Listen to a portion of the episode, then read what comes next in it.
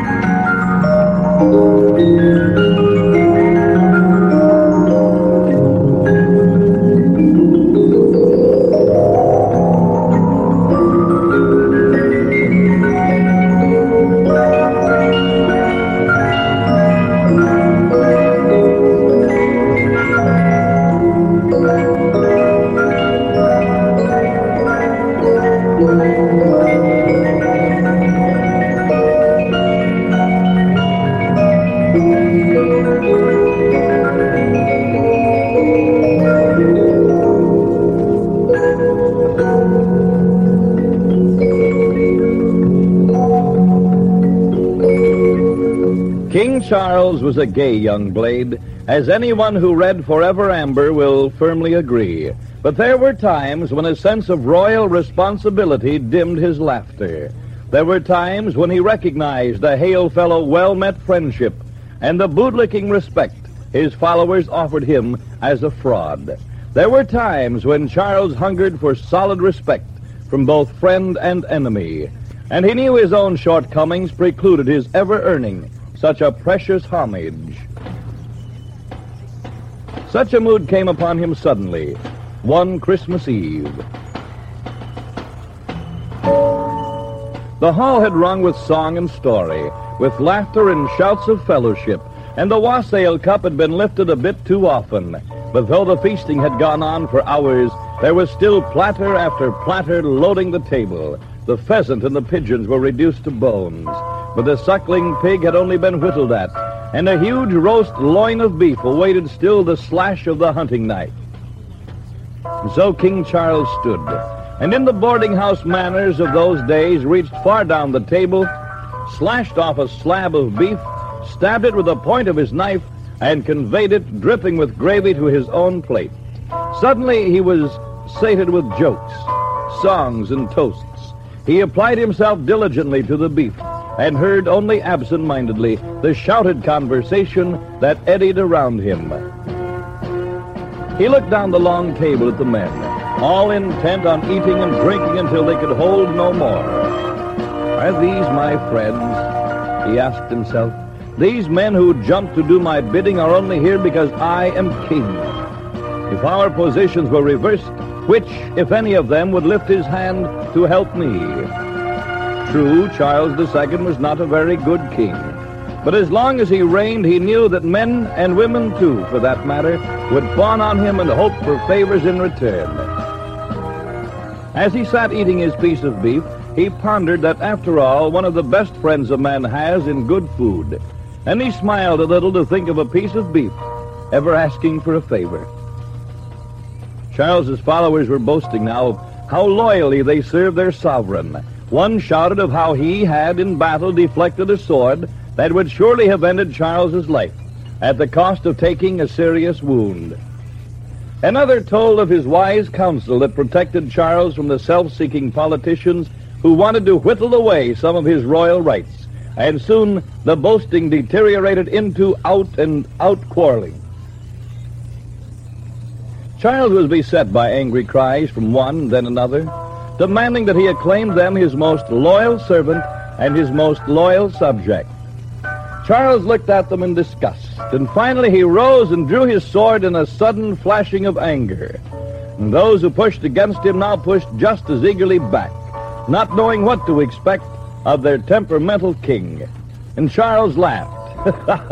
who serves me best? Is there any here who does not first serve himself? As to who serves me best, none serves me better than this royal roast loin of beef. And so it shall stand equal in rank to the company it is in. I hereby raise it to knighthood and dub it Sir Loin. And Sir Loin it has been ever since.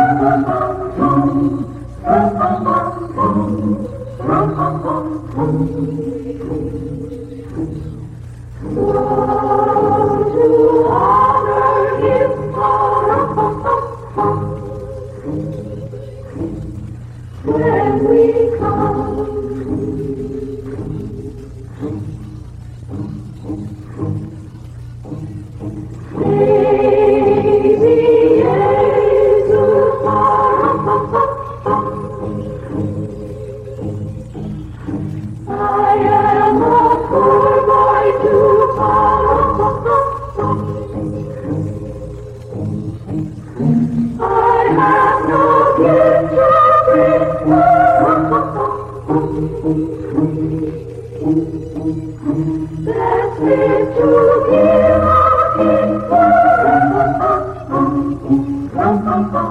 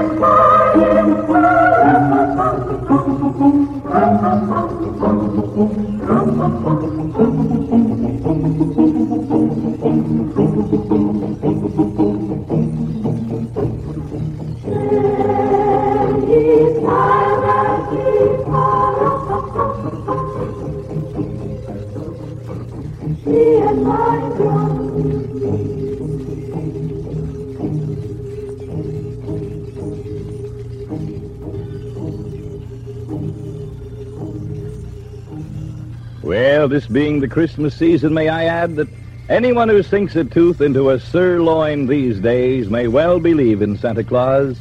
But now let us turn from legend, from fantasy to fact, in this word from a friend of ours.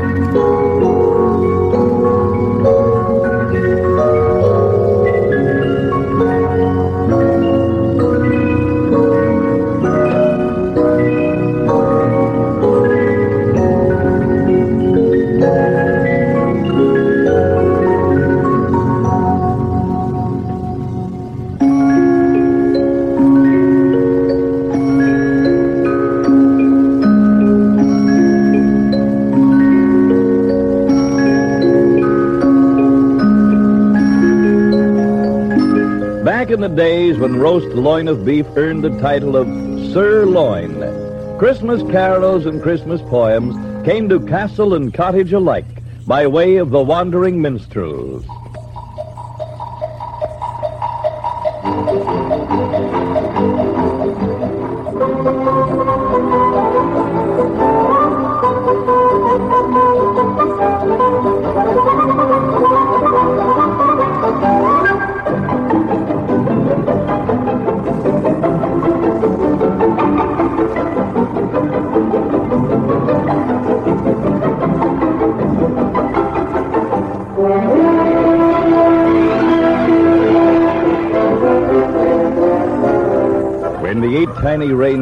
Bounded away, with Santa tucked up snug and warm in the sleigh, they circled the world with a flourish and then they turned their heads homeward blithely again.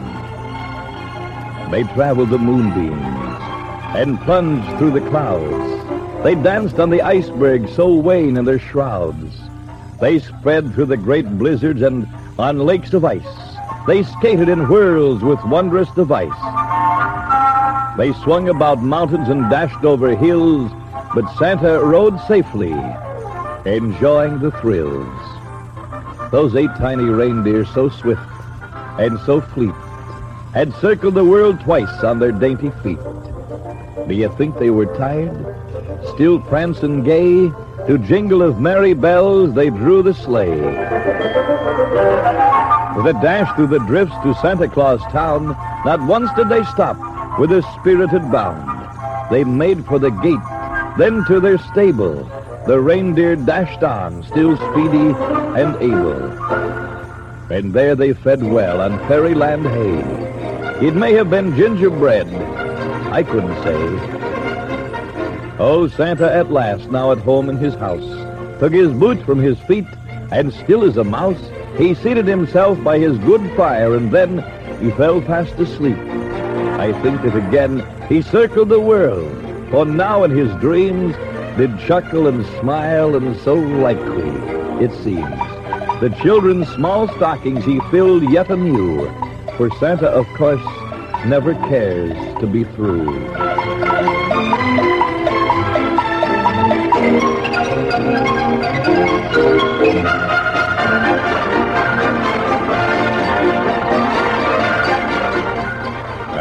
Wishing for you this day a happy Christmas, and I would send you those gifts which are beyond price, which outlast time and bridge all space.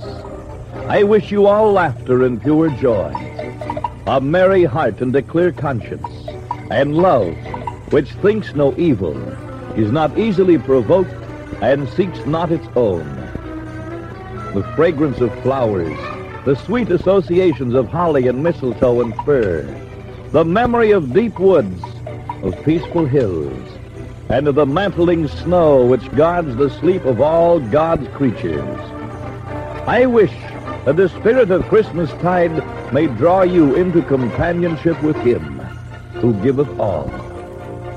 The little Christ hands are beckoning us to come within the circle of his faith and his love, where are bright angels and everyday saints and all goodness, truth, and beauty.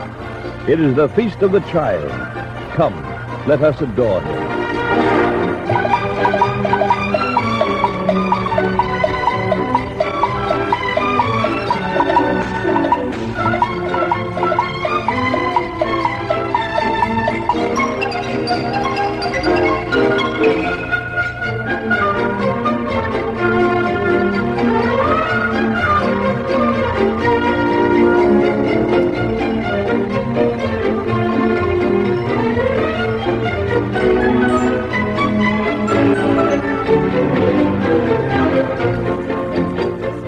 Christmas is many things to many people. And to you and yours on this Christmas, this word from a friend of ours.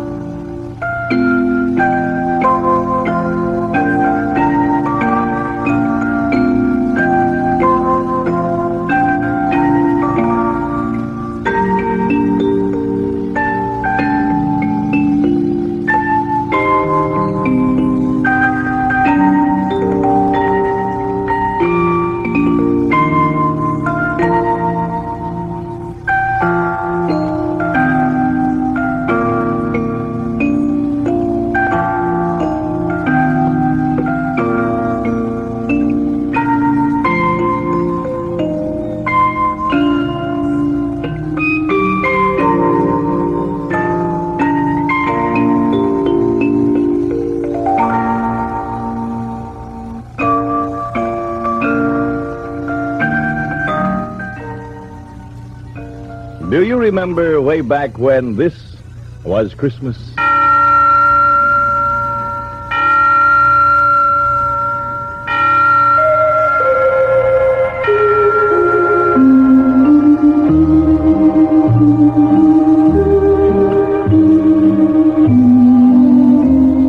Rolling hills and pygmy canyons, knee deep in soft, fluffy snow, nights radiant with pale light, sleigh rides, bells dancing on crisp, quiet air, weeks of dashing in after frosty hikes, from school to smell the sweet, spicy fragrance of Mother's Christmas cookies, Dad's mysterious trips to town to bring in those wonderful, rustly packages that he hid in the closet.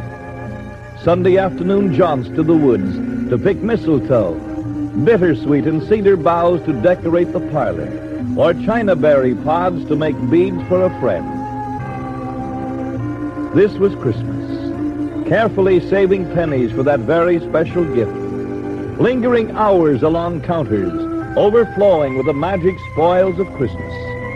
The heart-twisting decision between the gaudy brooch or the warm gloves that Mother needs long, hungry looks at those beautiful doll creatures with real hair. This was Christmas, stringing night, the tantalizing aroma of Mother's fresh popped corn, which couldn't be eaten until enough was strung for the tree. Singing carols while hanging ornaments on the tree, mistletoe on the chandeliers, bells on the doors. Heaping bowls of nuts peppermint sticks, twisted candy, big round oranges, shiny red apples, cracking nigger toes on a flat iron, and then Christmas Eve. An early supper, but who could eat? That delightful bedlam of dressing for the Christmas program.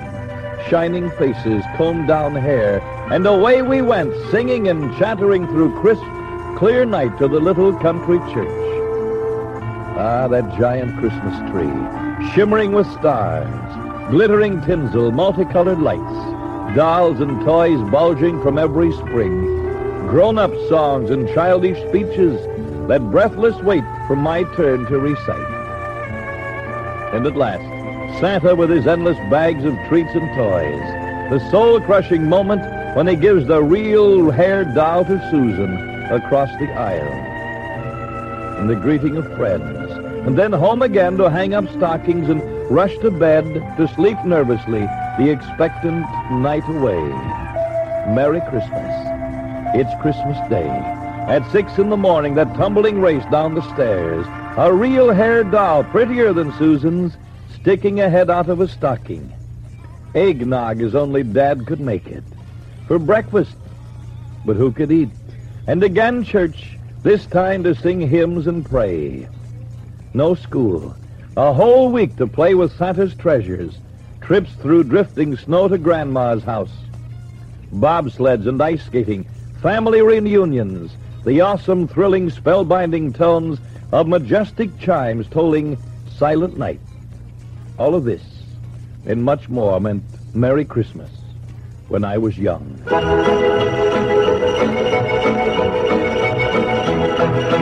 Who's got a beard that's long and white? Santa's got a beard that's long and white. Who comes around on a special night? Santa comes around on a special night. Special night.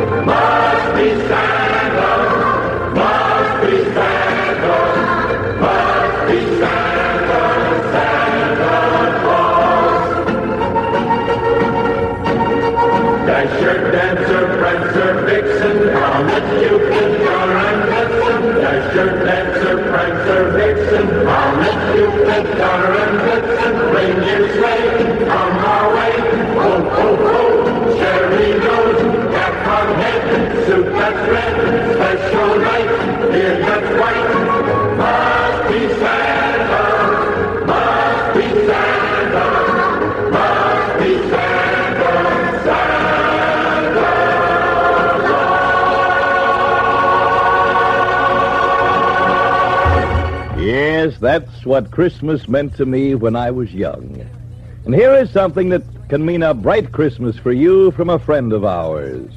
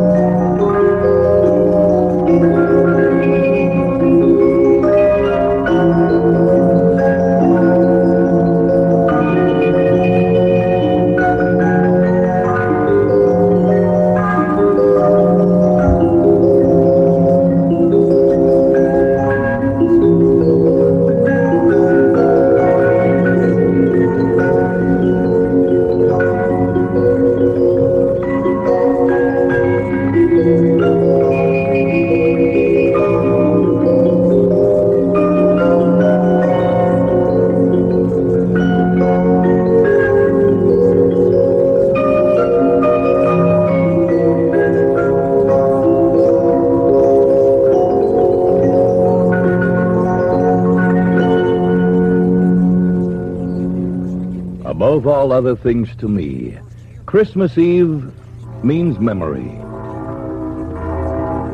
Shifting scenes that come and go, like faint, sweet bells across the snow. Flakes of memory drifting down on the friendly roofs of a little town.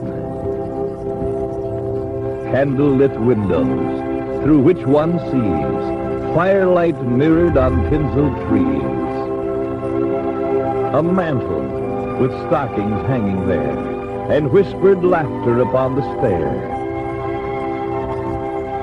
The smell of spice through all the house, and the crisp, clean scent of hemlock boughs. Snow's fingertips at the window pane, and a voice long mute that speaks again. Each Yuletide season becomes a part of the treasure stored in a childish heart. I ask for mine, though their road wind far, no other light than the shepherd's star. The birth of Christ, that white supreme event, its light outshining every shining thing, glows quite as clear today as when God sent his Son to be our Savior and our King.